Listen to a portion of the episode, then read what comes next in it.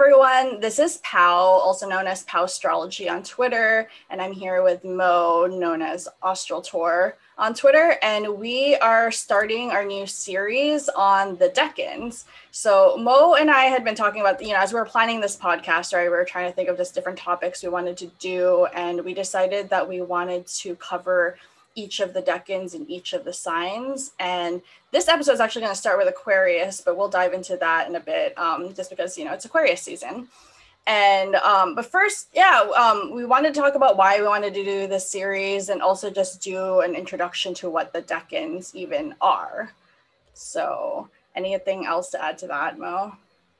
I mean, yeah, so I know a lot of us only think about decans in terms of, oh, like, Uh, February Pisces is different from March Pisces, but I mean, yes, but there, there are all these um, little subdivisions of the zodiac that I feel a lot of people don't appreciate or take for granted. And the decans are kind of like, I would say, if you had to think of essential dignity as like, in terms of like different tiers, Um, the decans are probably like one of the lower tiers of dignity, but even so, um, they provide a rich interpretation of, you know, a particular planet and its influence. And so um, basically decans, I mean, decans are like divisions of ten degrees because, you know, deca is ten, right?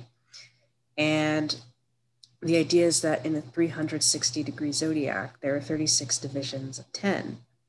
And where this came from is probably the um, Egyptians, because they actually had a series of thirty-six um, sort of periods, which would define um, their year depending on which decan was rising, right?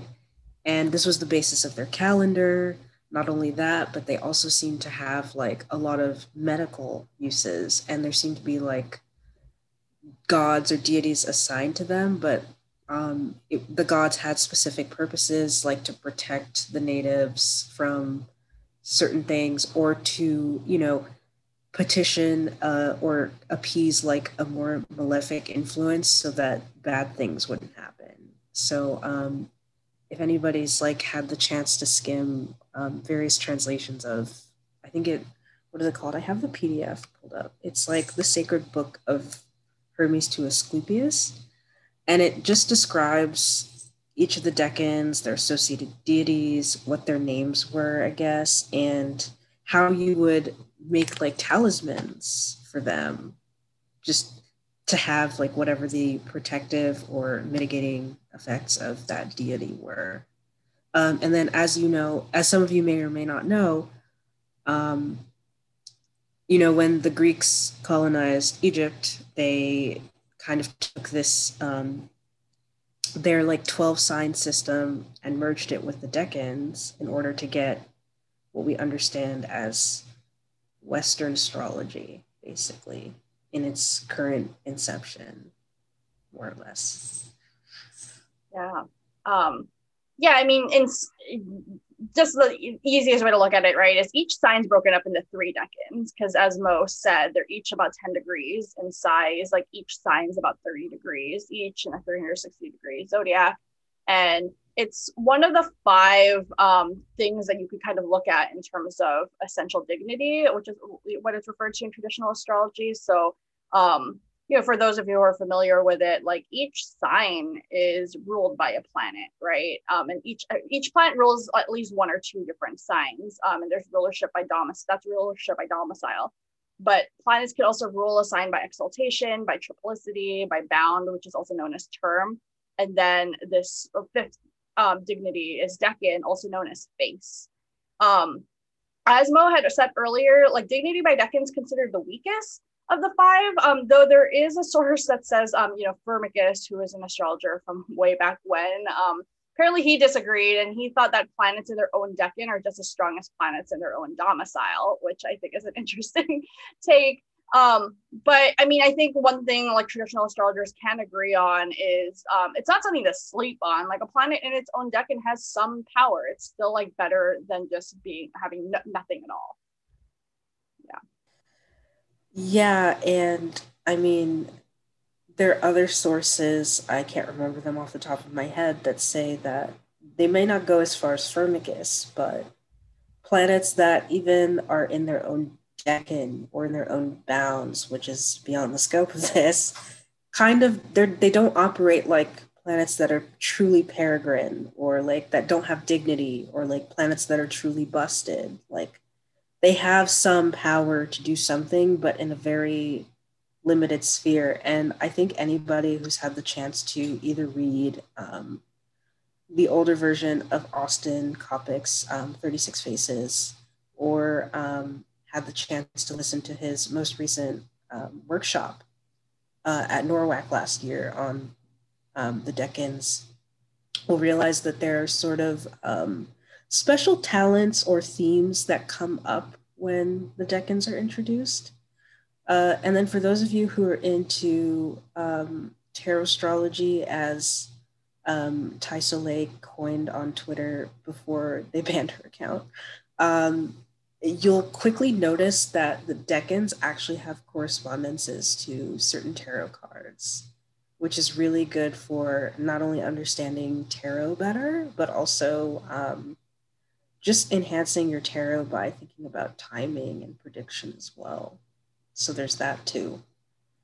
Huh, I never thought of that last one. Like I'm, um, so I got into astrology first and only recently started getting into tarot. So knowing the decans has definitely helped me with like learning tarot and understanding the different cards. Um, yeah. Oh my God, yes. Like the thing is, especially for the cards that are harder to understand. Like for me, one of the cards I struggle with is the Nine of Wands, hmm. especially because as you'll know, like different decks emphasize different parts of the archetype, right? And so learning about that middle decan of Sagittarius actually helped me understand the imagery on the card better, because it's like a defensive position, right? And you're defending something. And I'm like, wait a second, that makes sense. And now it's like clicking for me. Hmm. Yeah. Um, I think the other thing, um, so yeah, we'll definitely talk about the tarot associations with each of the decans. Um, I think the other thing I wanted to note about the decans is that there's different, there's um, there's two, uh, there's technically three. I'll talk about the first two though, because those are the ones we're really going to look at. Um, that's what most astrologers, um, including Austin Kopic, um, look at, but there's two different orders of rulership for the decans. So, um, the first one, Ptolemaic order, which if you pull charts on astro dot com, which I think a lot of people do, it's referred to as Chaldean decans on that site. So the way this one works is it starts with Mars in the first decan of Aries and then goes in the order of slowest to fastest planets. So that's like Mars, the Sun, Venus, Mercury, Moon, Saturn, Jupiter, and then it just starts that order again. And so that's how the rulerships are assigned in Ptolemaic. Um, and then there's triplicity order, which is referred to as traditional decans on astro dot com. And these decans um, are ruled by that sign's triplicity lords. So the first decan of each sign is always ruled by the domicile lord. Like for example, the first decan of Cancer is ruled by the moon. As for this third order, because it, it is on Astro, I didn't even know this third order existed until I went on Astro and I saw that there is something called Manilius decans on astro dot com. So I did very, very quick research on this, and Manilius decans assign the decans to signs, not planets. Like these decans are ruled by a sign, and there's other instances of Manilius, like avoiding significations and rulerships of planets. Um, And this is something I definitely want to like, like kind of look into more, because it's not, he doesn't do this for just decans. I think there's just other ways that he's like trying to assign rulership to signs instead of planets. It's really interesting. Wait a second. So, okay, like what? Okay, so and then I'm guessing, because I haven't looked into Manilius decans, um, because clearly he seems to be the only person who emphasizes signs over planets, which most of astrologers most astrologers didn't do. Um, I just wonder if, like, the order of those decans, you know, kind of like how the Chaldean decans start and end with Mars once you go from Aries all the way to Pisces. Is he doing the same thing? I just pulled it up and hold on, let me see. Yes, he does do the same thing. So the first decan of Aries is Aries, and then it just goes in zodiacal order from there, because the next one's Taurus and Gemini. And then when you get into Taurus, then it's like Cancer, Leo, Virgo. Um, yeah, it's very strange. So he basically just goes around all twelve signs and just starting with um, Aries. Um, I don't know what to say to that. Um, I mean, I, you know, astrologers have been having hot takes since, I guess, like, I mean, yeah, there's always, it, it doesn't matter what area you're in, there's always that one person. Special, right? Yeah, for real. So, um, maybe we could talk about, like, how to use decans. You already kind of started talking about a little bit, but maybe you could start either by, like, your own research on it, or maybe just even how you personally use decans as an astrologer. Okay, so, I mean, I've been, I would say for the past few months, I've been slowly working them into my readings, whether via tarot or, um, well, actually, no, I've done more with incorporating the decans, um, with tarot for a while, but I've recently started incorporating them more into my astrological interpretations.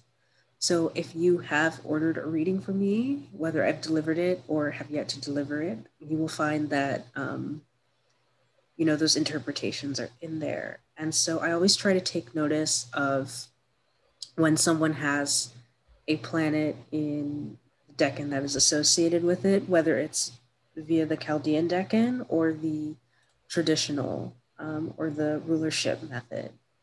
And I found that the symbolism is very, it's very potent and it's not subtle, um, especially when you add the decans on top of other dignities, or when you look at the decans of planets that um, rule the angles or, you know, the sect light.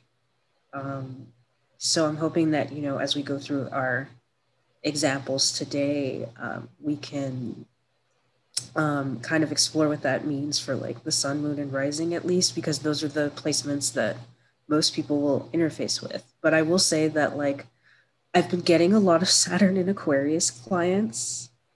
Um, and so most of them have either been, like, first decan or third decan Aquarius Saturn. For some reason, I'm not getting the middle ones. I don't know why, but um, yeah, and just seeing the role that Saturn is playing in those nativities is really interesting, and how the energy is different.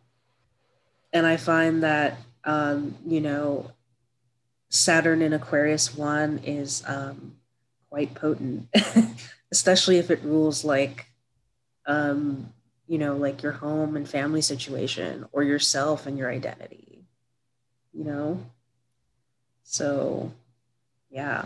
How do you use the decans? If you've used, you know, them? I'm, it's something I'm definitely still, like, trying to explore as well. Um, as I mentioned earlier, I'm starting to learn tarot. So that's been, like, super helpful in learning that. But in terms of my readings, like, I will, I'll def, I always look at decans in terms of, like, like the way I prepare for my natal chart readings is I basically, like, try to, like, determine what the condition of each planet is, right? And, like, I, I look at decans and make sure um, and see if there's any planets that rule their own decans. And sometimes I do think it's, like, worth noting in a reading, like, whether, you know, someone has, like, Venus and Virgo in, like, that Venus ruled decan, right? Like, um, especially if it's also in the term too, it's just like, oh, that's, like, even though Venus is in its fall in Virgo, like, if it's, like, got, like, and it, there's also a possibility for triplicity rulership too. It's just like, oh, that's great. Um, so I will make those kind of mentions. And then, um, and then, yeah, I mean, when it comes to horary and electional astrology too, like, I think it's also important to, like, look at decan, just like any of the other essential dignities as well. So um, that's kind of basically how I use them. And I'm still just, like, really trying to explore, like, how um, just much further I can go with the decans, and how much, like, there, there is this balance, right, of just being like, okay, like, I get a lot of clients who are very new to astrology and, like, are still even just understanding the signs and just, like, basic domicile rulership. And it's like, how much do I really kind of throw Decans in there and make sure people don't get like too distracted by this, you know, like some people will describe it as like, yeah, it's like good, but sometimes it's like a little bit like icing on a cake where it's like, you don't need it to really understand a chart, but it does add some extra layers and like flavor to like understanding the chart. I mean, no, I agree. I think like the way I try to structure my readings is because I'm doing written consults right now. I'm not verbal yet. So I think like for me, it's good to like, I think I'm going to spend the next like year just like transitioning out of um, written consults. But like the written consults are nice because it's like a record of what I'm observing. And then people can give me feedback like in the comments, or like they'll write me something nice and say, oh, this is really resonating, right? But I find that like it helps to kind of root people into like, this is the nature of like the sign, overall sign, and what that means for the planet in terms of dignity and like just the overall vibe. And then I'll add, okay, but um, having this placement in this decan kind of adds this flavor. And then I kind of, you kind of have to like weave it in with the overall meaning of the sign as well. Mm-hmm. And I feel like as I've gotten more comfortable doing it, like it's, it's like, okay, I can't like, I can't undo it now. Cause it's like, I'm starting to appreciate the differences between different parts of a sign and like how a planet behaves in like different parts of the sign. So I think it's definitely something that if you can slowly start to incorporate it, it's very valuable. Yeah. Um, I do want to make one correction to something I said earlier. So I was looking at, when I was talking about the two different orders, I said that triplicity order is traditional decans on astro dot com, but I actually just looked and um, very like ironically, traditional decans uses um, the outer planets for rulership. So you may, uh, I mean, if you, yeah, I mean, you do you, if you use outer planets. It's the same, okay, it's like the same, like the concept is the same, but like, if you really want to get more bang for your buck, switch out the modern rulers with the trad rulers, because um, not, you know, like, I know there are lots of discussions about how to use the modern rulers, you know, you do you, but at the same time, like with certain things, it's like the structure seems to work better, especially depending on the kind of astrology you want to do, like, especially if you're looking for something more predictive in nature, um, it's pro- you probably get more bang for your buck if you use like the trad rulers. And use the modern planets as modifiers. That's I like just, that. That's been that you know that's that's what's worked for me. Um, but again, I think it also comes down to your like philosophical assumptions about the outers and what they're doing, and you know that's a debate for another day. But yeah. So yeah, if you're on astro dot com, you could tag, you could you could toggle traditional decans, um, but if you really want to use traditional rulerships like we do, like swap out, um, you know, they say Uranus, Aquarius is ruled by Uranus, so you would swap out Uranus with Saturn, Pisces is ruled by Neptune, so you'd swap out Neptune with Jupiter, and then that Scorpio is ruled by Pluto, so swap out Pluto with Mars, um, and then that's what those decans would be, or those decan rulerships would be. Um, Anything else you want to share in terms of just like how to use the decans, or should we just jump into um, what we're going to talk about today, which is the Aquarius, the three Aquarius decans? I mean, no, I think we should jump into it, but I think first we should like discuss Aquarius, the archetype, because I think that will um, give people an appreciation for like what the decans mean in Aquarius specifically, because I mean, yeah, the decans have planetary rulers, but having a Mercury-ruled decan in Aquarius or um, a Saturn-ruled decan in Aquarius is very different from the ones in other signs of the zodiac. So, yeah, we can start out with the Aquarian archetype if you'd like. Yeah, I think that's a great idea. First of all, just happy Aquarius season to those Aquarians out there listening. It's your season. And Yeah, I mean, in terms of as the archetype, I think just some of the buzzwords you hear most common with Aquarius is like that they're um, humanitarians, a word that comes up a lot. Um, um, you know, folks who are just kind of really just like countercultural, and um, you know, those are just some of like, like weirdos.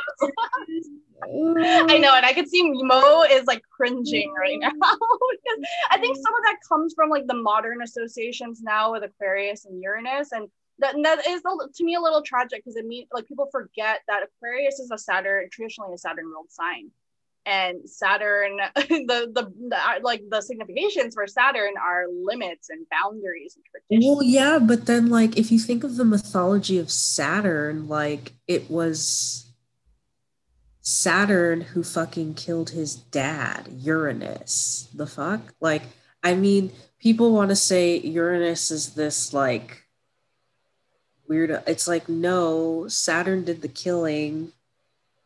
He d- dethroned his father. He was the usurper. Like, are you fucking kidding me? Like, he, like, the mythology of Saturn, like, is peak Aquarius. Like, you cannot make this shit up. It's like, I unionized with my siblings against my parents and their generation. So we dethroned them and we became the new status quo. But then out of fear of my children outdoing me, I ate them. Like, I mean, I feel like that's very like, you can see the the Capricorn parts of Saturn and the Aquarius parts of Saturn. The Capricorn part was the active mm, establishing new foundation, right? Because Capricorn is all about that. And I think the take like stripping away the um, rulership of Saturn from Aquarius prevents us from realizing the duality of Saturn, because all the planets have a duality except the luminaries, right? And it's not fair to Saturn and Jupiter and Mars, like the planets that are slower moving of the visible, that you strip them of their duality and appreciating the range of the archetype. Because it's like Saturn's not just this like preserver of structure, and like the way people talk about Capricorn is like it's a fixed sign. Capricorn is cardinal. Cardinal signs like change, okay? Aquarius is a fixed sign. Fixed signs do not like change at all, okay? Like the Saturn overthrowing um, Uranus, Uranus, that's the Capricorn part, okay? New structure, who this? And then the eating my children so they don't, dis- you know, overthrow me is the Aquarius part.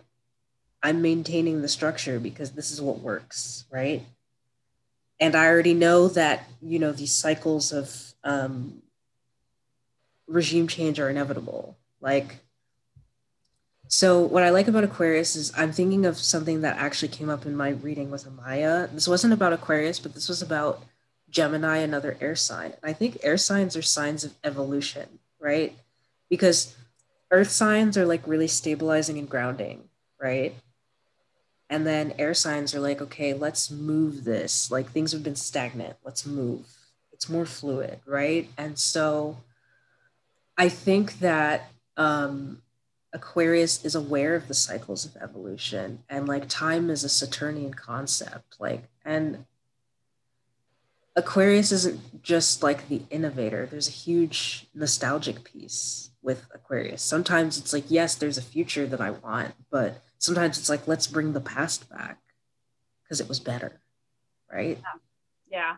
I think the fixed air thing is just so real, right? Like like you said, like air signs, air signs are all about movement, and fixed signs want things to be constant. Then Aquarius is going to be about constant movement. And that could be in any direction. Like, yeah, it could be forward moving, and it could be progress, but like you said, it could also be going back to the way things are. Like when I think of Aquarius, I just think like this strong, like quality control type energy where it's like, okay, if Capricorn is about establishing structures and like kind of building new things, like because it's a cardinal sign, Aquarius is really like, okay, let's like look at these, like constantly just like assessing these structures and determining like what's working, like how do we make it better, like what's not working, how do we either change it, completely toss it out. There's just like, yeah, this, yeah, people have to really keep in mind, this is an air sign, not a water sign. um, and that, um, yeah, fixed air is like kind of that need for things to just like keep moving. Um, and yeah, I think the other thing to just kind of note with the, dif the difference between like, like, yeah, it is interesting that both Capricorn and Aquarius are Saturn-ruled signs. They're also the only two signs where like they're ruled by the same planet back to back, which is this classic Saturn. That's like Saturn's the slowest moving planet, and we got to deal like with its rulership like just kind of back to back like that. And um, and yeah, I Saturn, you know, arguably has more strength in Aquarius than it does in Capricorn, because Saturn is a day sect planet. And it, um, and Aquarius is, you know, as an air sign, and, um, and, you know, Saturn not only has a domicile ruler, rulership in Aquarius, but in a day chart will also have triplicity rulership there. So, um, yeah, there's just like kind of some interesting strength that Saturn has in Aquarius that Capricorn doesn't quite have. No, for sure. Um, Another thing is that, um, you know, like uh, just bringing in tarot a bit, like, um, you know, Aquarius is ruled by the star classically. And, you know, this is a card of um, gradual, like, you know, aspiring to something. There's this, there's this thing you see in the distance, and you're like only half paying attention to what's going on now, because everything you do is to keep building towards this idealized future. Or in the case of some Aquarians, to bring back an idealized past, right? It's, and I think what people don't realize about Aquarius is that, yes, the circumstances might be different, but the idea and the goal is the same. And I think, you know, just to bring up like examples of people, I'm thinking of like Amy Coney Barrett. Like she's like literally the perfect example, because she has so many planets in Aquarius, and people think Aquarius is the innovator and the, you know, um, humanitarian, right? Um, what's your definition of humanitarian? What's your definition of innovator? And it's interesting that her whole, um, first of all, it's interesting that she's on the Supreme Court, because when everybody, everybody has this like um, debate about which of the three branches of the U S government is the, um, are each of the air signs. And I'm like, the Supreme Court is Aquarius. It's all about gradual incremental change. Aquarius does like change, but not like for the hell of it. Like it has to match the principles, and Aquarius has to say, okay, here are the rules that we came up with. Does this go, is this allowed within our rules? Mm, nope, we're not doing that. Or yeah, that's allowed, this can change, right? Um, sorry to anybody who says Libra, but that's the executive branch. They make all the on-the-fly decisions, and they have to consult everybody, right? And then I'd say like the back and forth of the legislative branch is Gemini, because, you know, it's dialogue, it's back and forth, there's debate, right? Whereas like, as we've seen with Joe Biden in the past few days, you just sign an executive order and you just do what you want sometimes. Like sometimes you can do that. Hello, cardinal energy. And um, I really think that Amy Coney Barrett's a good example, because her whole shtick is um, originalism.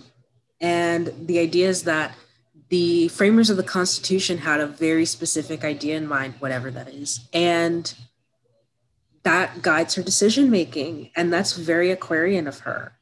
I'm really glad you brought up Amy Coney Barrett as an example, because I think another thing that helps me understand signs, including Aquarius, right, is not only to look at the planet that rules it, but the planets that are in detriment or fall in there. And the planet that's in its detriment in Aquarius is the sun.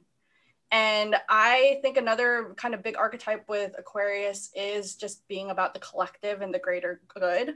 And that like just it goes across the span of just like political spectrum of just like various just like belief systems. And so yeah, I, I really I yeah I wouldn't be surprised if someone like Amy Coney Barrett just like really fucking like you know upholds and believes in these conservative morals and standards, and um really kind of sees her role at the Supreme Court like in this way, right? It's just all about the greater good. It's like all about the collective.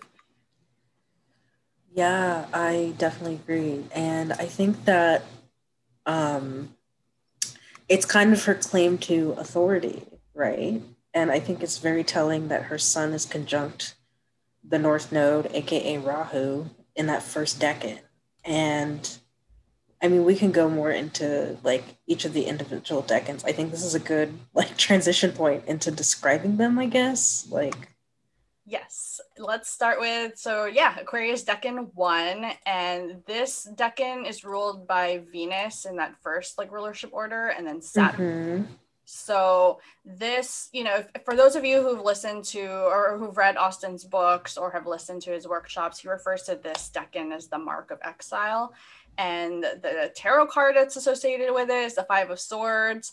And so, yeah, there's like a lot we could kind of go into in just this Aquarius Decan. Um, my midheavens in this Decan. So um, I personally have a lot to say about it. But for me, I, I think my take on this Decan is, um, yeah, I do think... Um, I think there is like a questioning and sometimes like a rejection of like what is like mainstream and standard in this Decan. But again, like I think like, yeah, I, I really like want people to just be mindful and critical of just like being like, oh, all Aquarians are like innovative and progressive. Like it doesn't have to be just that. But I think it is kind of just like that, kind of thinking outside the box of just like standards and norms. So for me, for example, like my midheaven is here, and Um, my current career as a community organizer for a labor union, I think this tracks with this perfectly. Like, it's just not the kind of job you get taught about at job fairs or anything. Like, I didn't even realize this was a job until I was like doing it. And, um, but I think even outside of just even this one particular job, like, I think I'm always gonna just thrive in careers that don't really kind of fit like a standard or like quite fit like a mold. And Um, for me, that's just been my experience with um, this Decan. Uh, no, I think that's a great um, point. And, you know, like, it's interesting that you brought up the midheaven, because so the Decans do show up for your um, career, by the way. So do pay attention to the midheavens Decan, because the planetary, like, rulers of that Decan and, you know, just the symbolism of the Decan comes through. And I think it's interesting that like your job is like working for a labor union, and you're probably challenging normative standards in mistreating workers. So like it makes sense, it tracks, right? Yeah, and then the fact that it's like ruled, this Decan's ruled by Venus and Saturn, and depending on which order you want to use, we're going to look at both. And the for me, the Venus just really tracks, because a lot of community organizing is not just like screaming into a bullhorn and just like talking about like issues. It's actually like, like it's quite Venusian. It's bringing people together and just like really unifying people, or in my case, workers, around like a common cause. Yeah, no, I mean, I actually took the liberty of going through and like finding like different sources that Austin might pulled from, like to put things together. And um, some interesting ones I found was that there's like this one website, I think we can like link it in a description page somewhere, um, that has like the descriptions that are in the Picatrix, Ibn Ezra, and Agrippa. But then I also found um, a P D F of the Yavanajataka, which is like this, it's like this Indian Greek astrological text where there seems to have been some kind of transmission between like Indian astrologers and um, Greek astrologers at some point in ancient times, and someone translated it and put it on the internet. So it was great. And so I think it's interesting how like a lot of the symbolism is about like people who are, you know, skilled in making creative things or like doing magic, or, you know, but it's described as a, like the way that the person who's doing this interesting thing um, is usually described in not nice terms. Like the person is seen as negative or outcast or, um, you know, somebody who doesn't have a lot. And I mean, I, I do side-eye a lot of the descriptions of the Decans, like that describe some of these people as having dark skin. It bothers me, not gonna lie. So that's something to be aware of if you decide to like go that route and look for some of the symbolism. And that's something to unpack another day. But like, there's this description of somebody who is like not fitting within the norms, but creating something either interesting, useful, or um, potentially um, something you could potentially profit from. But something that struck me was the Yavanajataka's um, description of the first Decan of Aquarius. And I'm just going to read it. So this person is born a wise man who is devoted to firm deeds, fond of life, and pure in tranquility. He's wealthy and wide-eyed and makes offering to the gods, but his weaknesses are women and drink, and he has many enemies. Like, I ignore the parts about, you know, having all these vices, but I am looking at the having many enemies piece, and I'm thinking about Amy Coney Barrett's son and North Node conjunction in the beginning of Aquarius. And she's definitely someone who probably has a lot of enemies. Like, look at so many people opposed to her being put on the Supreme Court because her ideas, even though she believes that her ideas are, you know, um, closest to, you know, the purest intentions of, you know, the American project, um, her ideas may hurt people, but she thinks she's doing, I don't know, God's work. And I mean, she's super religious. So she does think she's doing God's work, literally, through her job on the court. I mean, I don't know how, I don't know how you could like ignore that symbolism. You really can't. It's so um, loud. And then I believe Mitch McConnell has his Venus and Mercury in this Decan. I mean, we don't have a time chart for him, so I don't know. No, actually, Mercury's in the second Decan, so we'll come back to Mercury. But um, Venus is in this Decan for him, and I think Venus rules. Venus is like the Chaldean ruler of this Decan. And I don't know how his love life went. I don't know anything about his relationships, but Venus can also have to do with things of value and um, negotiations, right? And Venus is opposite his Leo Pluto. And I mean, I'm just thinking about his themes around like determining value or like social norms and social harmony, right? And he's not really well known for that. And like, if anything, I think that his Venus placement kind of vibes well with the Five of Swords in tarot, which is, you know, it's a card that's associated with, I know Austin didn't like that card, like in relationship to like the Decan, but I've actually been sitting with that one for a bit. And I think it works pretty well because the thing is like, if we take out the, you know, deceptive or underhanded themes of um, the Five of Swords, they're themes of like rejection or defeat or loss, right? Mm. Or maybe like in one of the decks that I have, I've seen where it's like, okay, somebody has scored a victory or is like, has like an extra trick up their sleeve, but like it's something that people don't appreciate and then they feel rejected for it. And I think the Five of Swords speaks to this need to not be paranoid about how people perceive you, even if they don't appreciate the things that you have to offer or the insights you have to offer, because the swords are all about, you know, the intellect, the mind, communication, right? And you might have ideas or communications that people might not like, and your approach might be, you know, secretive, um, sometimes underhanded, but you can't like resort to shady means all the time just because people don't agree with you. And I think the Five of Swords just speaks to the consequences of that. Yeah.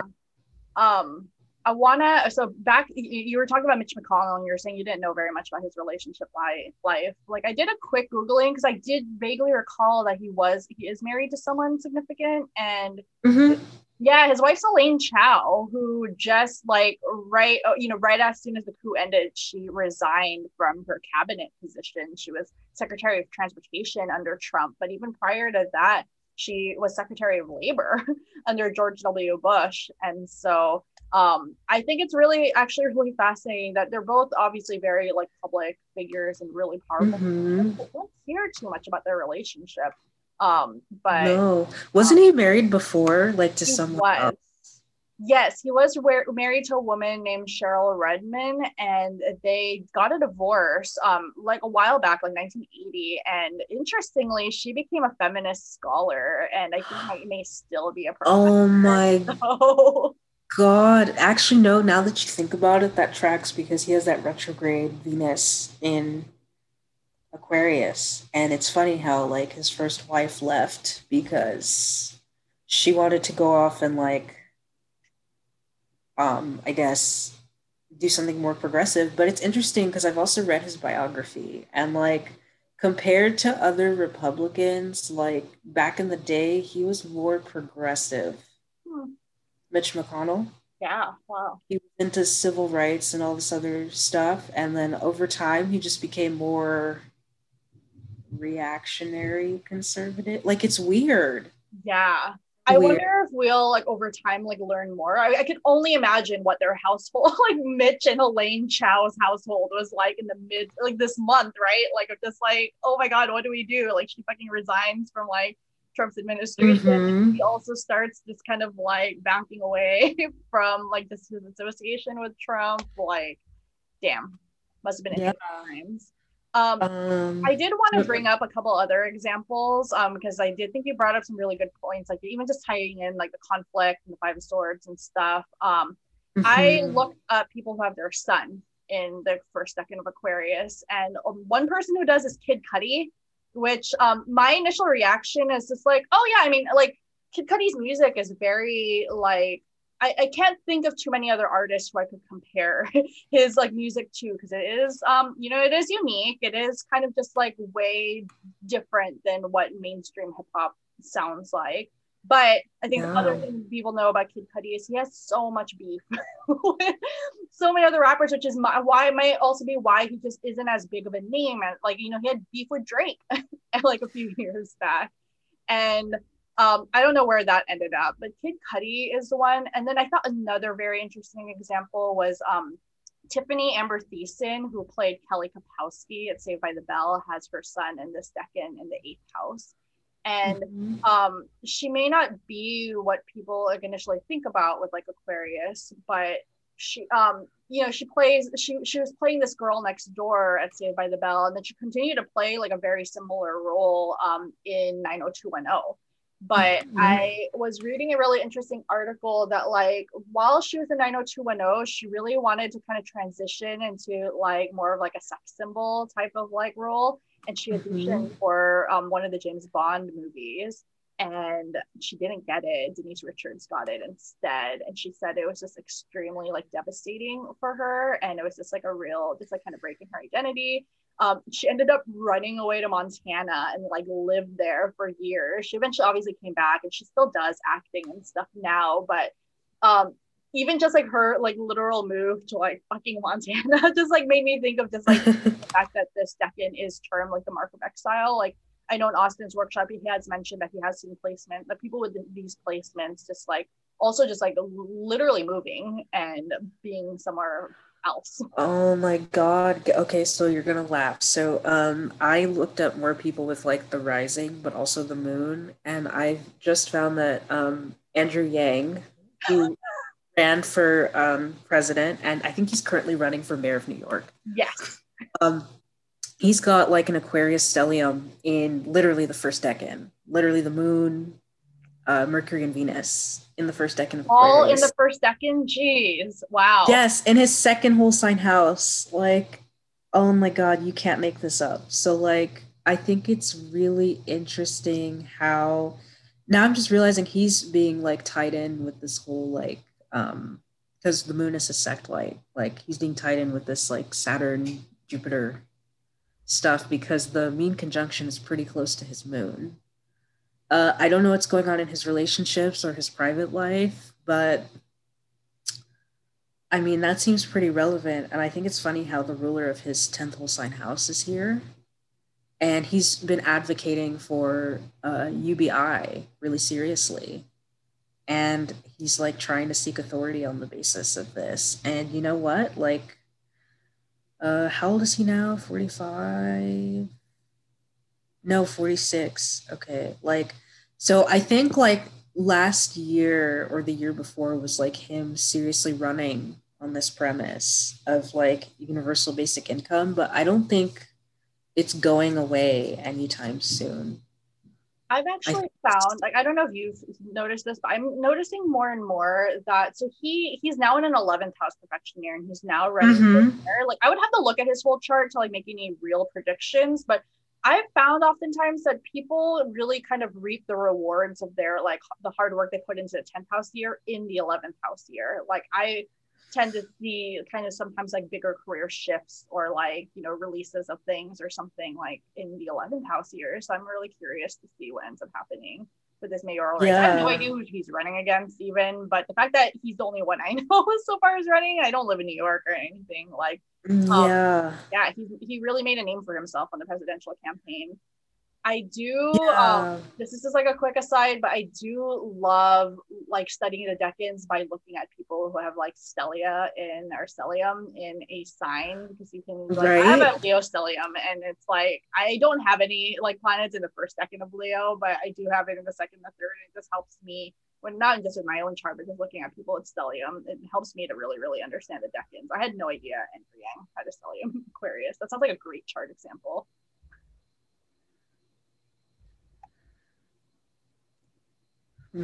I don't know, like I, I wonder if there's like something um, seemingly unconventional about his um, relationships. Oh, but um, so Venus rules his um, Venus rules his fifth house, and something that he talks about is like advocating for his um, son who has autism.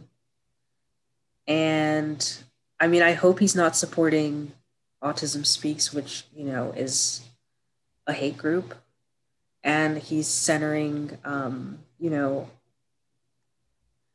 um, autism foundations that are, you know, led by people who actually have autism and advocate for society to be more accommodating towards them. But I think that's really interesting that that shows up there, that he's an advocate for, you know, his child, but also that he is, um, someone who's advocated for universal basic income. And like the fact that this is all happening in his second house is pretty loud, right? Yeah. Um, yeah, I didn't know that, but that totally tracks with that house. It really, it really tracks. Um, do you have any other like interesting examples? No, I don't. I mean, if you don't, I mean, I'm ready to move on to the second decan of Aquarius. I feel like there aren't as many like, Um, what's it called? There aren't as many like first decan examples that I like in terms of like the moon or the ascendant. I mean, no, a lot of the good ones are like later. Okay. Wait, let me check. Let me check Princess Diana's chart, because I know she's in Aquarius moon. I think she's third decan though. Um, I'm pretty sure she's third decan, but I could be wrong. Yeah, she's third decan, so we'll talk about her later. No, wait, but she has Jupiter in the first decan, and it rules her ascendant. She has Jupiter in that first decan of Aquarius, ruling her Sag rising, and I think that's pretty telling. Like, she was this very, like, polarizing figure for some people, because she wanted to, I guess, and it's interesting that it's in the third house, because, you know, the third house is like, you know, extended family. So like, you know, again, the sense that her extended family rejected her. Um, like the family she married into, I mean, but um, Also, like, the third house is like media, the tabloids. Like, she was constantly being talked about for, you know, her humanity. I think she had a lot of like unconventional approaches to like humanitarian efforts, because Jupiter is also like a planet of like inclusion, right? Mm-hmm. Mm-hmm. And I think it's funny that it's in contra-antition with um, her Taurus Venus. And Venus is like the general significator of um, relationships is pretty loud, but also like her, it's also the ruler of her midheaven and eleventh house. So it's like, she was kind of like the way she wanted to be. And like, I guess she wanted to be like with the people, because the third house is also like the people you see every day, common people, things like that. Right. Yeah. Instead of melding with high society. So like, that's pretty loud actually. Hmm. Um, yeah. I just, I just noticed that. Huh. That's a good example too. But she brought a lot of attention to like some really good causes though. So even though it wasn't the most positive experience for her, right? Mm-hmm. Yeah. I mean, it, it is a trip that like, I mean, it's been how many years now since she unfortunately passed in a really tragic way, but people, we constantly still talk about her. And yeah. Yeah. Um, no, for sure. And, um, yeah, something about the fourth house also ruling family um, in that first decan is also pretty telling, like just the unconventional nature of her approach to just raising her children or how she wanted to be with them and things like that. Yeah, it's pretty notable. Yeah. The yeah, second decan. Yeah, second decan of Aquarius. Um, this one is a double Mercury ruled one. So in both of the different um, orders of rulership, this decan is ruled by Mercury. Um, Austin refers to this one as like the heaven and earth decan, and the tarot card associated with this is the Six of Swords. To me, like both kind of scream just like a transition, right? Or um, or it's kind of navigating between like these various like dichotomies, whether it's, yeah, like the title, just like heaven and earth, or if it's like the known versus unknown, or like what's real, like what's not real. Um, and to me, that really encompasses the double Mercury, because like that, that is just like one of the significations of Mercury. It's just kind of constantly dealing with um, transitions um, and just that kind of traveling between like multiple different like worlds and spaces. Yeah, I'm thinking about like, I would say to some extent, like, I feel like the middle decans of all the air signs have something to do with like bridging gaps or duality. I would say more so for like Libra and Libra two and um, Aquarius two, it's more about like this go-between kind of. Yeah, Gemini two is a little bit more like, oh, let's just do all of it. Like, why, why can't we? Yeah, do- yeah. Or like, at least Gemini two is like narrowing it down to two. Like one was like, yeah, let's do all the things. And then it's like, oh, but this, and then, oh, but that. But like, no, I think that, you know, a lot of the turmoil in the earlier second decans of the air signs, I feel like Aquarius's second decan is just kind of like, Uh, I don't want to say like it gets resolved, but it's like there's more of an attempt to like form a bridge or connect, because like whereas the middle decan of Gemini is kind of like uh, I'm waffling between the two, mm-hmm. and then Libra two is like I'm sacrificing one, right? I'm sacrificing because commitment, right? And then Aquarius is like, hmm, everything is just this. If we think about Aquarius as like the gatekeeper of like time and innovation, right? Mm. Because it's kind of what they are. They're like seeing trends that people aren't paying attention to because they see the natural gradual progression of things. And they're in, in a position to decide, you know, which way we should go in that progression, right? Because it's not like you only go in one direction. You can go in either direction. And that's kind of what like, uh, you know, gatekeeper on the bridge, or like, you know, um, the person who's like, you know, canoeing you across, like between two sides. It's like, okay, once I get you to the other side, I can come back and like either take you back or um, get other people. And I think that the symbolism of the um, Six of Swords is very apt for that. And I think it's interesting that the sixes are, they correspond to the fixed, the fixed middle decans, and sixes are associated with like support and resources, or like how people around you, you know, like can connect you to things, right? And so in this situation, it's like, okay, I'm trying to help people transition, either crossover between like this idea or that idea, or I'm trying to help people negotiate, or, you know, things like that. And I think it's telling that um, Austin's associated this with like commerce and trade and business skills, right? And so I'm going to come back to Mitch McConnell, who has his um, Mercury in this decan, like at the very beginning, but retrograde. And it's like, okay, like, say what you want about Mitch. I'm not saying he's a good person at all, but like, there's a reason that he is, um, he was Senate Majority Leader for quite some time. Like, there's a reason for that, because he knows how to, you know, play the game strategically, right? And it's kind of what he has to do now. And I think it's interesting that his Mercury return is, his extended Mercury return is this retrograde, right? And it's going to call into question his ability to, um, you know, negotiate the fate of the Republican Party as we know it, right? That's all I have to say about that. Yeah. In terms of other chart examples, I again, I looked at people have their sun in Aquarius too. And keep in mind again, right, like the sun is in its detriment in Aquarius. So I always think it's kind of interesting to just kind of see um, how planets in detriment or fall can do in the various decans. Anyway, um, one person who has their sun in Aquarius too is Tinashe.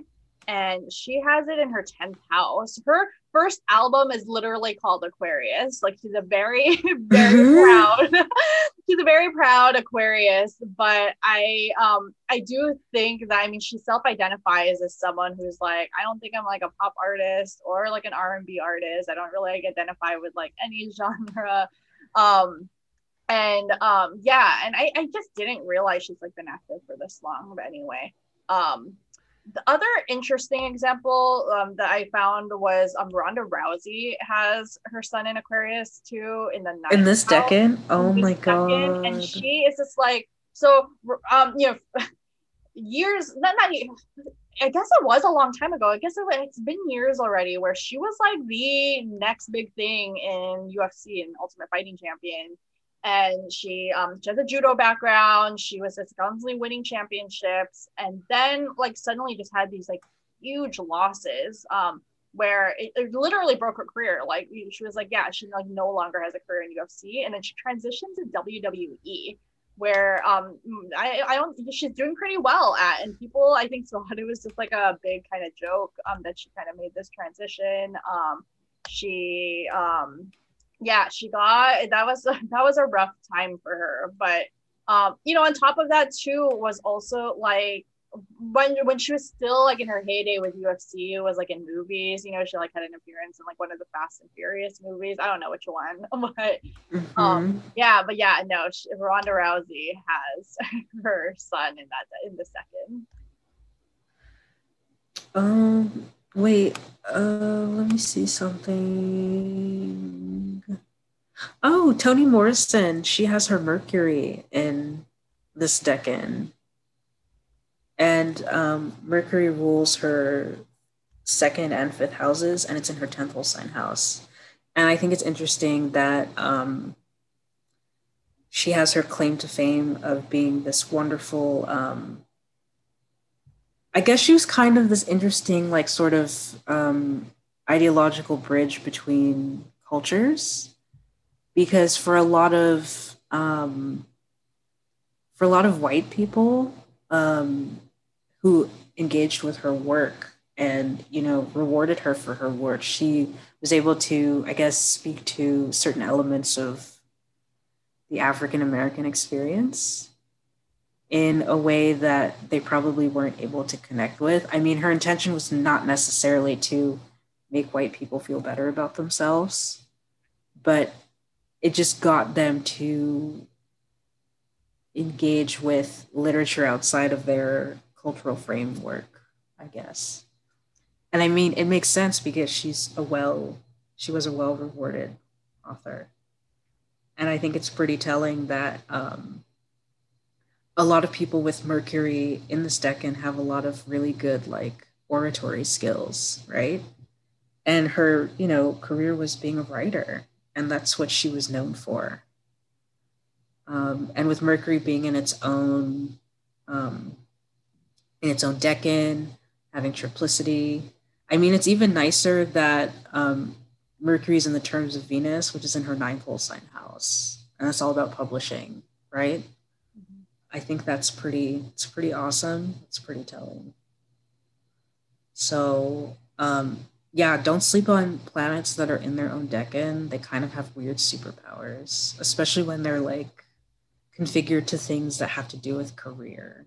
It shows where some skill sets can come out.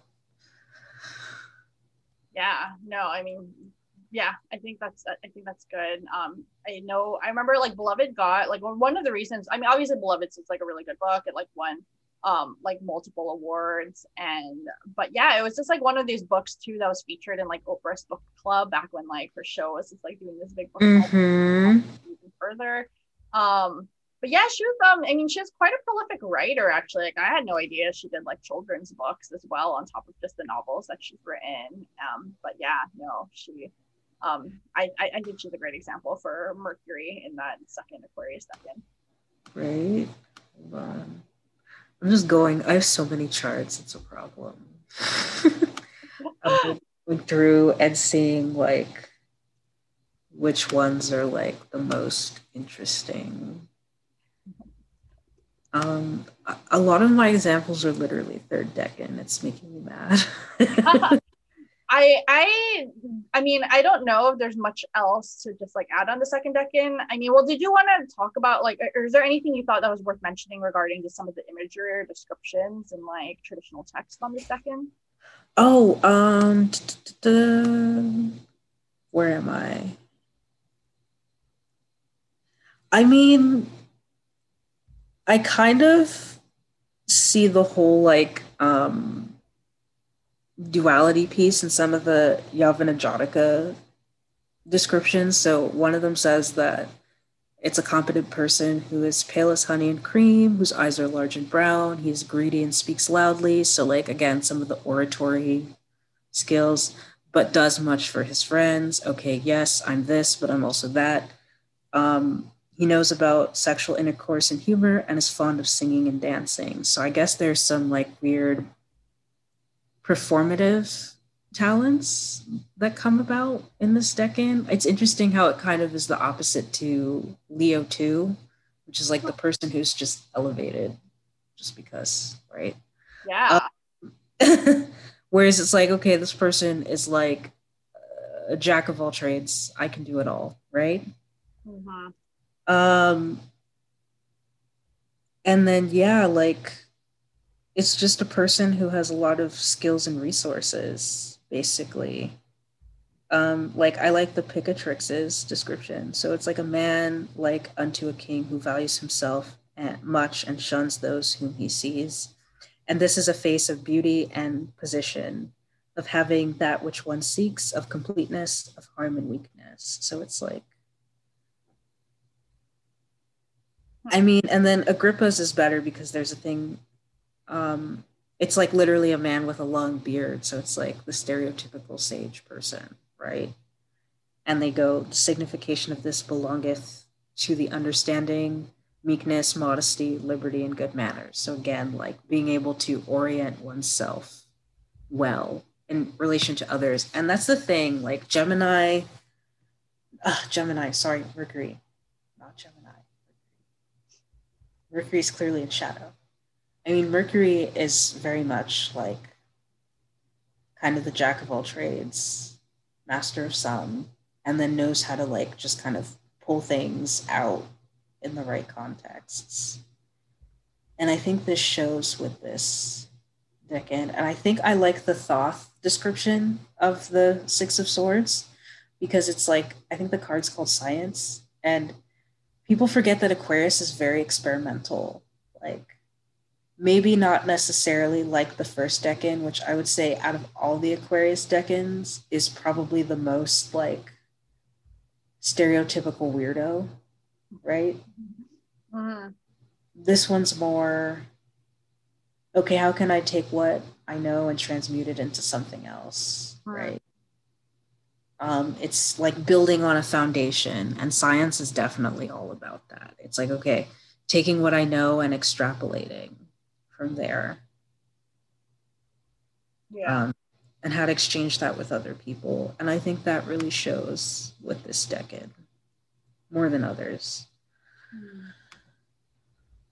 Mm. Um, do you have any other like good examples? Because I don't. I do not. I'm ready for Aquarius Decan three, if you are. Okay, I am too. Cool. So Aquarius Decan three, this one is ruled by the moon and Venus. And this one, according like Austin calls this decan the knot. And I've been trying to, like, honestly, I'm trying to still parse out why. But um, in this, uh, uh, the tarot card associated with this decan is the Seven of Swords. And um, I think their decans as a whole, right, they often tend to pose like a challenger question. And, you know, we were talking about the second decans in the air signs, right, as this being like mm-hmm. um, these dichotomies. I feel like the third decan then, and in general, but I think especially so in the air signs, it's like, okay, you got to make a choice. and um, yeah. With Aquarius, though, with Aquarius decan three, it's like, I tend to think like, okay, if the first couple decans were really about like, especially with the second decan being about just kind of like these dichotomies and just kind of like these different worlds and like that transition and navigating kind of through them. Um, the third decan Aquarius then ends up being kind of like, okay, like, um is the choice to just kind of accept that this is just like the realities like of the world, or is the choice to fucking do something about it, or is it like to leave, is it like you keep criticizing the system? Like I think that's just kind of what the um this third decan in Aquarius can kind of tend to do. um I do think it's really fucking hilarious that Valentine's Day falls under this decan. What other holiday does incite so much love and hate? Like it really is just like that one holiday that people like clearly love because it's a celebration of love, but also really kind of fucking hate. Yeah, no, that's that's that's pretty funny because um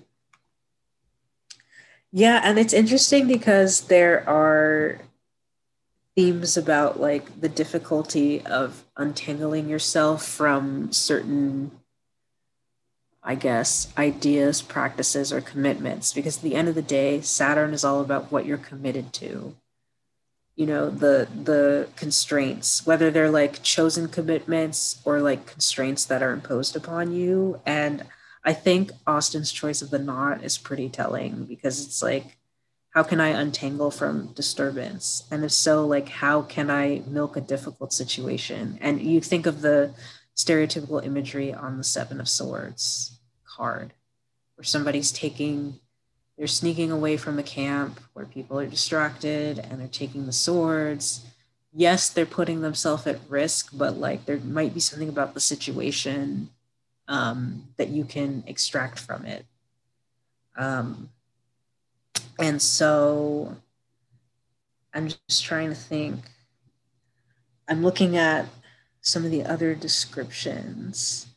And there are, uh, there's a lot of, um, I guess, deceit that is implicated in some of the imagery. Mm-hmm. Um, and, you know, somebody looking at what they can extract from a difficult situation. And so maybe there's a tendency for people in this decan to get themselves into some situations and they kind of have to work around the negative consequences that come with it, right? So maybe we're playing with, so I like to think of the movement through the decans as like a journey. And it's the same thing when you move through the suits and tarot, right? And that middle stretch is like, hmm, you know, I had to go off and do this weird thing because people rejected me, right? Or like, you know, someone benefited at my expense and I'm left alone to like create unique things from that loss, right? And then it's like, hmm, this is where I was and let's go somewhere else that seems more promising, right? Mm-hmm. But at the end of the day, something about like the seven of swords situation, or maybe even the third decan, is like, I took a gamble and it didn't pay off. And mm-hmm. so how do I navigate the next steps or consequences of that? Yeah. I think, you know, the seven of swords association with deceit and trickery, I think what, you know, obviously when people, like, I think a lot of times when people think deceit, they think of like you deceiving other people, and that can be the case. But when I think of just like the traditional imagery for this card, right, it's like someone trying to pick up, like, or already holding five swords and then looking back and looking at the other two and being like, ah, like maybe I could pick up like two more, right?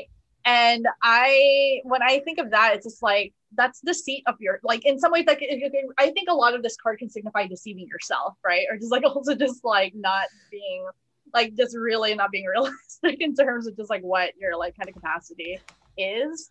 Um, I, in terms of examples, like I, um, I think it's, um, yeah, I think this is what you were just sharing is like really interesting because, so Michael Jordan has his son in the eighth house in this decan. And, you know, obviously mm-hmm. Michael Jordan's just gonna always be remembered. This is one of the greatest like basketball players of all time. But at the same time, like I think, and I wonder if over time people will just kind of forget this, but I, as someone who grew up in the nineties, like I totally remember all the times he like retired from the N B A and like, just, like, Major League Baseball. Like he was like a baseball player for like some time, and obviously that didn't go very well for him. There were just all these like interesting career transitions that he got like kind of pushed out of. His first retirement was um happened because um of personal stuff. His father had passed away, and he just like his he just mm-hmm. like wasn't in it anymore. But there were a couple of his other retirements were fueled, um, or even just him leaving baseball and then going back to basketball and then leaving basketball again. Um, a lot of that's actually fueled by just some like worker issues. Like a lot of people don't realize like, or don't remember that professional athletes are still like workers and employees, and they had to work mm-hmm. unionized, and there were just kind of stuff dealing with just like worker, like lockouts and stuff that he got kind of caught in the middle of. And Um, yeah, so Michael Jordan's like one example I found for like an Aquarius deck. Oh my God, I just realized that um, Doctor Dre, he has um, his Sun and Mercury in the third decan of Aquarius in his ninth house.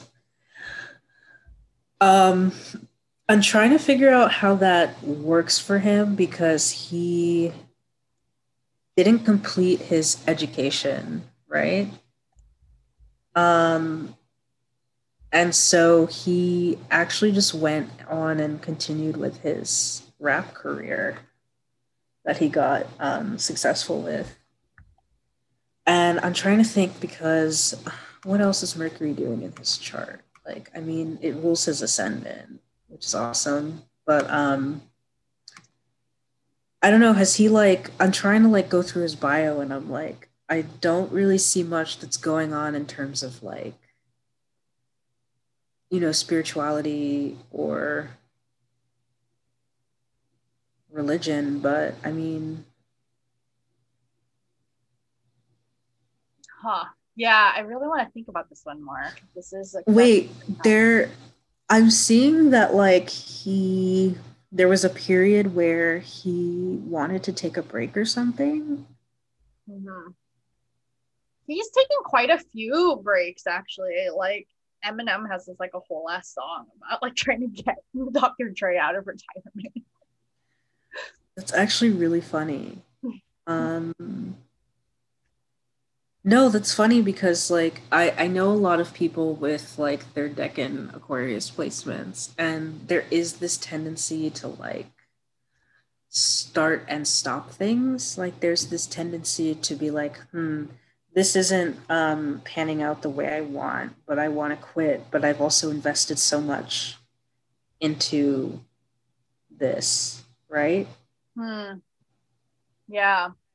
That's like a really interesting take. Um, like even just on investment, right? Like a lot of like what Doctor Dre is known for nowadays is like, I mean, yeah, he he he was like a he was a rapper himself, but like a lot of he, he was a producer too, and he like mentored like a lot of this other rappers, like with Eminem being probably like the most famous like example, like and you know, it's like and that it was a lot for him to really kind of put um just like his name behind a white rapper. Yeah, apparently, so I'm reading this thing about his work ethic, and apparently he's like an extreme perfectionist. And that's what a lot of people don't realize about um, signs that have a very either Saturn or Mercury heavy influence. So like, I would say Libra, Capricorn, Aquarius, and then like the Mercurials, um, Gemini to a lesser extent, but more so Virgo. There's this perfectionism because it's like you need to constantly refine things because Mercury is just constantly looking to tweak shit, right? Whereas Saturn's like, does this fit into a structure? I mean, Mercury doesn't need a structure, it just needs stuff to play with, right? Yeah. But Saturn needs structure. And like, if the structure isn't making sense, they'll get rid of it, right? And apparently, um, maybe part of the reason, so someone wrote here in this wiki that like part of the reason that him and Eminem worked out so well was because of the same level of perfectionism. And I think it's telling that Dre's Mercury, who rules his Gemini rising, is in the second. Wow. And he's very, you know, and then it's it's combust by a sun that's, you know, rejoicing in the ninth. So whenever he is able to like create the perfect thing, it goes really well and it's well received. But um damn, I wish there was a confirmed birth time for Eminem because he is an Aquarius moon, but because you know the moon moves too fast. Ooh, are not yeah. sure like if, if, if, if he did have a twelve o'clock birth time, he very likely had an Aquarius three moon. But oh my god, that that would actually be perfect for their synastry because then It, his um, moon would be on Dre's sun, and so that that's why that would work. But um, apparently he's had acts like leave him because he's so perfectionistic, and like he just has such rigid standards that like he just has a hard time like seeing things through. Wow. Which I think that in my experience of the Decan, like just knowing people personally, I can definitely see that. Um, so I think I have a bunch of other like Decan examples, but they're all like moons, I think. Yeah, I, I wanna hear more of your example. I didn't find too many other ones. Like, um, I think the only the only other one I found was so Elizabeth Olsen has her son in the sixth house in this Decan, and mm-hmm. you know, she's she's an actress who's most well known now as her role in the Scarlet Witch in the Avengers movies, and now WandaVision's out, so she's kind of like back in the spotlight again. But regarding like this idea of like just kind of taking breaks or just really calling things to question, I thought it was really fucking interesting that she actually almost left acting completely because. Um, of when, so she, her older sisters are Mary Kate and Ashley Olsen, who got were famous mm-hmm. for you know, Full House, and Mary Kate years and years back got was constantly like in the news and on tabloids because of her eating disorder, and yeah. Olsen almost just left the business entirely because I think um, like I could I could presume that just seeing her sister just like battling this disease and then having it just be so so public like really took a toll. I think it's really interesting, especially that her son is in her sixth house. Yeah, uh, it's interesting that you mentioned that. So um, Gigi Hadid has her uh, Aquarius moon in the third Decan in the tenth whole sign house. Wow. And I think it's interesting because um, if anybody remembers, her mom, Yolanda, used to be on Real Housewives of Beverly Hills. And before Gigi was ever like a huge model, like... I mean, her I C is in Cancer, right? And her mom was a model. And I remember, like, Gigi was really into sports and she liked to eat and she liked other things, but her mom was like, be a model.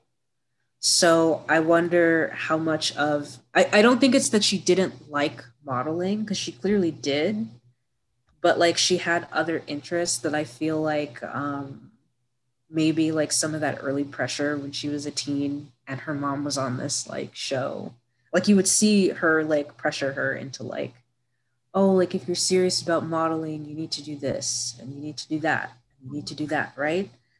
And so I think that's pretty, it's pretty not subtle. And I wonder, like, if she, like, especially because she just had a kid now, right? Oh, I, yeah. If she's going to, you know, stick with modeling, especially if family is more important to her.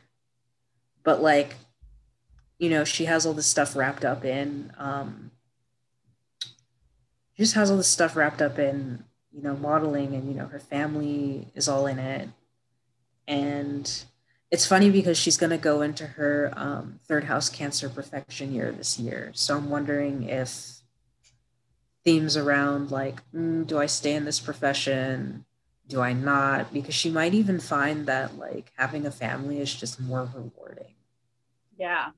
I, yeah, on that third um, house Cancer, right? That means then that her third house, which the third house signifies siblings, is ruled by that Aquarius. Mm-hmm. And her also famous sister is Bella Hadid. And brother. Oh, yeah. Brother. Oh, God. Yeah. This is a yeah. whole lot of famous family, right? But I, I mean, if I recall correctly, I think Bella got into modeling first. And, um, and so I, yeah, um, it, yeah, it, it is which really, is ironic. Yeah, it is really ironic. But like, there's probably pressure on her to like be a model because it's like, oh, your sister's doing it. I did it. Your brother's doing it. And like, the thing is for a while, like Gigi was more popular than Bella, mm-hmm, mm-hmm. even though it's probably not necessarily the route she wanted to go per se. I don't know. Okay, I am looking. Technically, Gigi started it first because, um, but but you know, she was two years old when she started it, which obviously means she had very little consent per se in the start of her modeling career. Like Gigi did not come back into it until like twenty eleven, and I'm sure again it was just because of just like her mom or just like even just kind of the whole family. Um. I, I mean, Gigi is obviously like a model in her own right, but um, mm-hmm. I actually really um, first learned about her because of her relationship with Zayn Malik. I mean, the only reason I knew about her was, um, I think Tumblr or something. I can't remember. I found out about her sister because she was dating um, The Weeknd. The Weeknd, yeah. yeah like, oh my God. Uh, and they both constantly just get mentioned in rappers' songs, not just the ones like they've dated, but like yeah, like hold on, um, wait, there are a lot of good like moon in the third decan examples, like Princess Diana. We come back to her chart; she actually has the moon in this decan, um, conjunct the South Node. The moon rules her eighth house. Not fun. Um, but I think that in this case, this is like the moon rejoicing here. Like, I think it's funny that the moon is rejoicing here. Another person who has this like similar setup is uh, Jenna Mar- Marbles. She has a third decan um, Aquarius moon in the third house. And I think it's interesting how the planetary joy of the moon really comes through here. And I think this speaks to Diana's love-hate relationship with the public and the media, right? Mm-hmm. Like, on the one hand, she was able to use the media to bring attention to important needs for people, and the moon is all about, like, nurturing that, right? But at the same time, this comes at the expense of her own privacy, and, like, some would argue, like, it cost her her life, literally, yeah. because she was hounded by the press. Um, in the case of Jenna Marbles, like she recently quit YouTube because of um, some drama. Like I can't remember which drama it was, but someone tried to cancel her or something. even though she had already, like, I guess made herself, um, she'd already like apologized for a lot of things that she's done. But like, I guess someone, because we were canceling all YouTubers over the summer, like someone brought it back up. And um, I think she walked away from her huge following, even though she got a lot of endorsements. And I think it's funny because the eighth house is other people's finances. She gets a lot of endorsements and makes money through her channel that way. And I think in the case of Diana, like, you know, benefiting from, you know, being able to like bring awareness to charity and raise other people's money just by being visible in the public eye. And so on the one hand, um, this is a challenging placement because it's like, okay, I'm entangled in all this stuff. But I mean, you're seeing the moon in its own decan in these two people's charts, and how, especially like in its own planetary joy, and like how they've been able to leverage media and the use of, um, you know, like engaging with social networks to like either raise money for certain causes or just to like raise money to live. So I think that's pretty interesting. That is like really, really interesting. And yeah, again, like you were saying, just kind of just this love hate with it too. Just like, um, yeah, yeah. I think that that definitely encompasses Aquarius theory. I was trying to see if there's good examples of, because this decan's ruled by the moon and by Venus, depending on which um, rulership order you use. And I was trying to see if there's any good chart examples for like Venus and Aquarius in this like last decan, but I'm not, I mean, I'm just. Oh wait, let me, let me pull up the Astro Research tool because somebody's got it. I'm like, yeah, I'm looking too, and I'm just like, I don't, I have, I, I haven't seen anything stand out to me like quite yet, but I. That's the thing, it sucks because it's like where there are no like um, celeb examples that you can think of, I have plenty of like personal or client examples that I can think of, but I'm not going to disclose that. um, have you seen like, like, because you've seen so many examples, have you seen just kind of like this themes or something where you maybe like without disclosing, of course, it's like super personal information? I mean, yeah, like, I mean, I've seen, I'm trying to think of like a good one.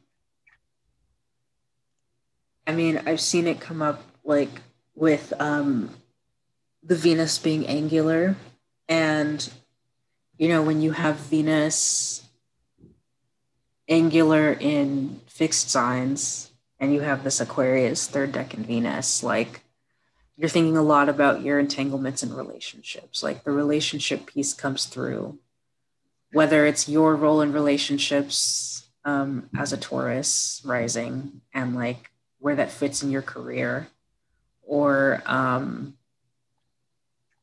you're, you know, a Scorpio rising and you're thinking about, okay, how does my relationship fit into where I want to live? Or like you're an Aquarius rising and you're thinking about, okay, like what's my relationship to home and family, right? And where I fit in.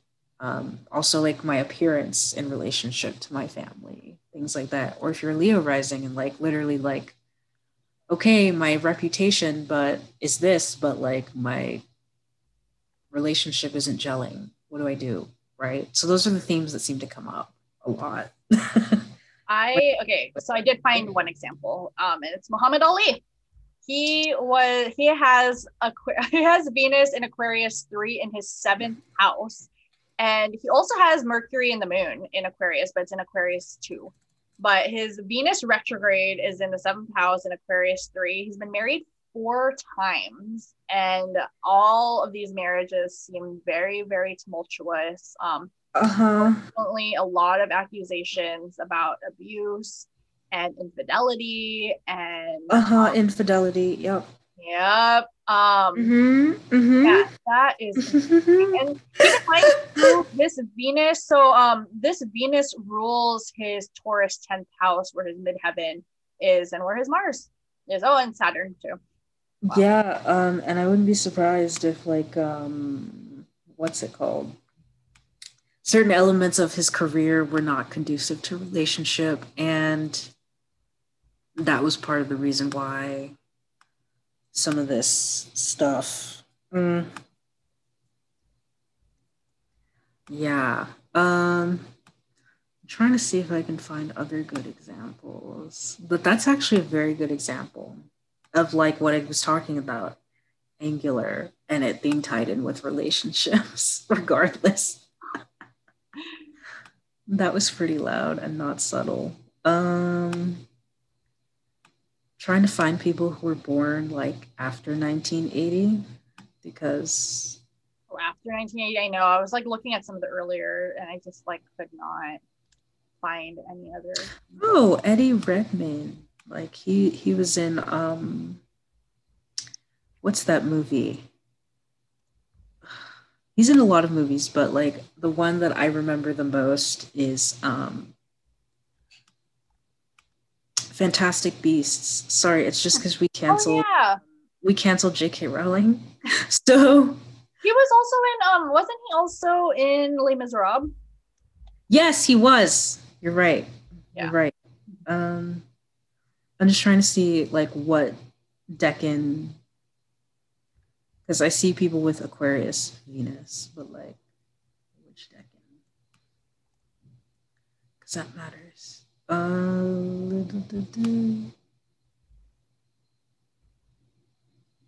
No, he's a first decan. She's a first decan. She's a second decan.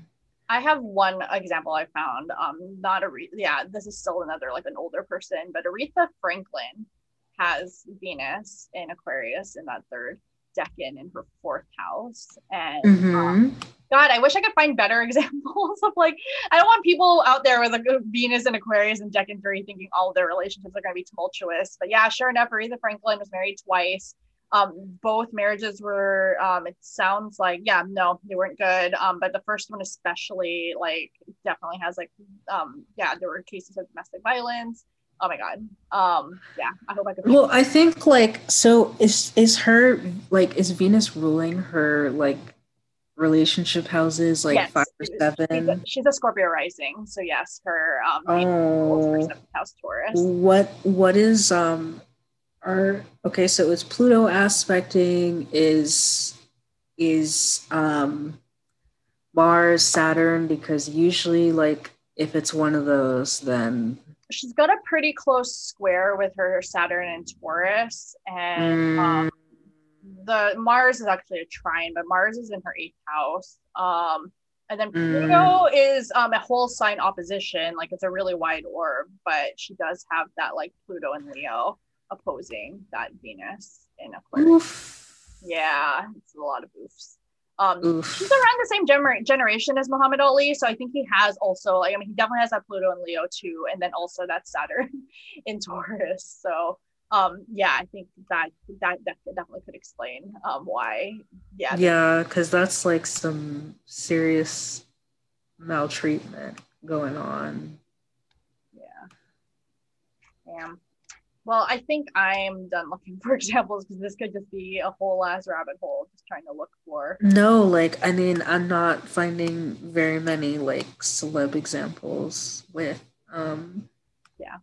Well, people third. could, people who are listening to this could chime in as well. Like, you can, like, reply to our tweets about this or just kind of let us know, like, if you have a Venus in Aquarius in the third decan or any other kind of just chart examples of just, like, how Aquarius... Like your Aquarius. Oh wait, wait! I found, I found, I found one more. I found one more.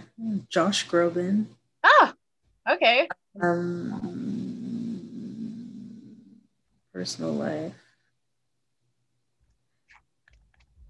I mean, he hasn't had like dramatic relationships from what I've seen, but like he's been in multiple, and they all seem to last like three years at a time. Yeah, not so much is known about his, you know, like personal life in general. Like his wiki is just completely empty about that stuff, and even just from like my um, own just recollection, recollections and just hearing about him over the years. Yeah, I can't really think too much about like what I've heard about his relationship life. He's he's really private. Um, Which makes sense because he's a he, he's, he's you know a Leo rising ruled by an eighth house Pisces. I mean, of course he'd be private, right? Like, yeah. Makes sense. But like, I don't want people to think, oh my God, you're going to have terrible relationships because, you know, Venus is in this decan of Aquarius. But I find that people with this more often than not, regardless of if it's relationships in general, you know, the things that they find valuable or just the things that they want to indulge in. I find that people with this placement, Venus in this particular decan, like, a lot of their themes around life, you know, enjoying life or enjoying the company of others tends to, there's this need to work on like, you know, what's worth getting entangled in. And it's like, how do I extricate myself from entanglements? The good thing about this decan is that when these people commit, they really commit, right? Like, and it takes like, I would say it takes like really challenging forces to like get them to uncouple, right? Because I feel like there's a lot of thought and reflection that goes into what's worth coupling to. And, you know, thinking about Aquarius as an air sign, because the air signs are human signs and humans communicate, right? Mm-hmm. At least more obviously than animals do. Like, um, there's this need to really like refine and articulate, you know, what's acceptable in relationships. And I think that it can be really empowering for people with this Venus placement to, you know, use their consciousness of this fact, like to help people articulate their own relationship needs, but to also like find what's valuable. And just going back to the depictions of the Seven of Swords, like, there's an element of taking what you can get from difficult situations. Hmm. And I think that people with this um, Venus placement are very good at doing that. They're able to extract the joy out of something that sucks, even if they can't like get out of it right away. Right? Yeah. Yeah. I mean, the more I look at like Josh Groban, I, I, I digged a little bit more past his like wiki, and I didn't realize he dated like so many famous people, but I mean, from at least just from what we know, right? Again, he's like, we don't really, really know what happened, but it seems like most of his relationships ended pretty amicably and mutually. Like, doesn't seem like there was any like kind of big drama. Um, does seem like he's still with his current partner, and it seems like mm-hmm. that relationship's been lasting for like years now. Yeah. I'm confused about whether they're married or not. Um, it doesn't really kind of seem like, huh? Um, like they are. yeah, yeah. So anyway, that's Josh Groban. But yeah, um, no, I really liked going through like the different examples, and I guess if you want to look at how the different planets play out, like whenever Austin can publish the new edition of thirty-six Faces, because I know he did this in his old one, um, he actually goes through like how the planets express themselves in each of the decans. But I think we wanted to focus on like, you know, the sun, the moon, and then like whatever planets, you know, are ruled, the decans ruled by. Um, I know we didn't get to cover it earlier, but like there are lots of good examples of how Saturn in the first decan plays out, and how I've seen that in my clients is that um, there's just this need to like really commit to ideas and principles that not everybody is on board with. And some of you first decan um, Aquarius Saturns that were born in like the early nineties who have that opposition with Jupiter, like there's this power struggle between like, you know, having the freedom to showcase the best parts of yourself. Because um, it's funny because that Jupiter is in the first decan of Leo, which is Saturn ruled. So it's like, Saturn is like saying, hmm, go do your own weird thing. But Jupiter's like, I have this keen awareness that if I try to like be my bold self, even though I'm supported, since Jupiter has triplicity there, there's still some scrutiny, right? And you can't just like let it all out at the wrong time, right? There's a there's a performative element there. And I feel like a lot of you nineteen ninety-ones might struggle with that. And you might find that the next, like, I want to say year is about really learning how to live in that space, um, and how that affects, like, the Saturn ruled parts of your life, as well as the, as well as the Jupiter ruled parts of your life, for those of you who have that opposition. I think those are, oh God, those are really good points. Like, especially the point on Jupiter too. And it is going to be really interesting. Like, I mean, just the fact that it's not only Saturn in Aquarius now, but it's Jupiter in Aquarius mm-hmm. as well. And, um, but Jupiter's going to move so fast through Aquarius. Like, we're going to get Jupiter in Pisces in May already for a brief time, because Jupiter will go back into Aquarius. Mm-hmm. But, um, yeah, it'll be interesting for some of these, like, Saturn and Aquarius folks, but especially, like, as you're saying, like, the, the first, second Saturn and Aquarius folks, because you, you all are going to be getting, or some of you are going to be getting your exact Saturn return, like, at some point, um, yeah, in the next year or so. But, um, but yeah, it'll be interesting to see what that May through, like, July period will be for those folks when Jupiter exits out pretty briefly, and you're just getting, like, just like that Saturn.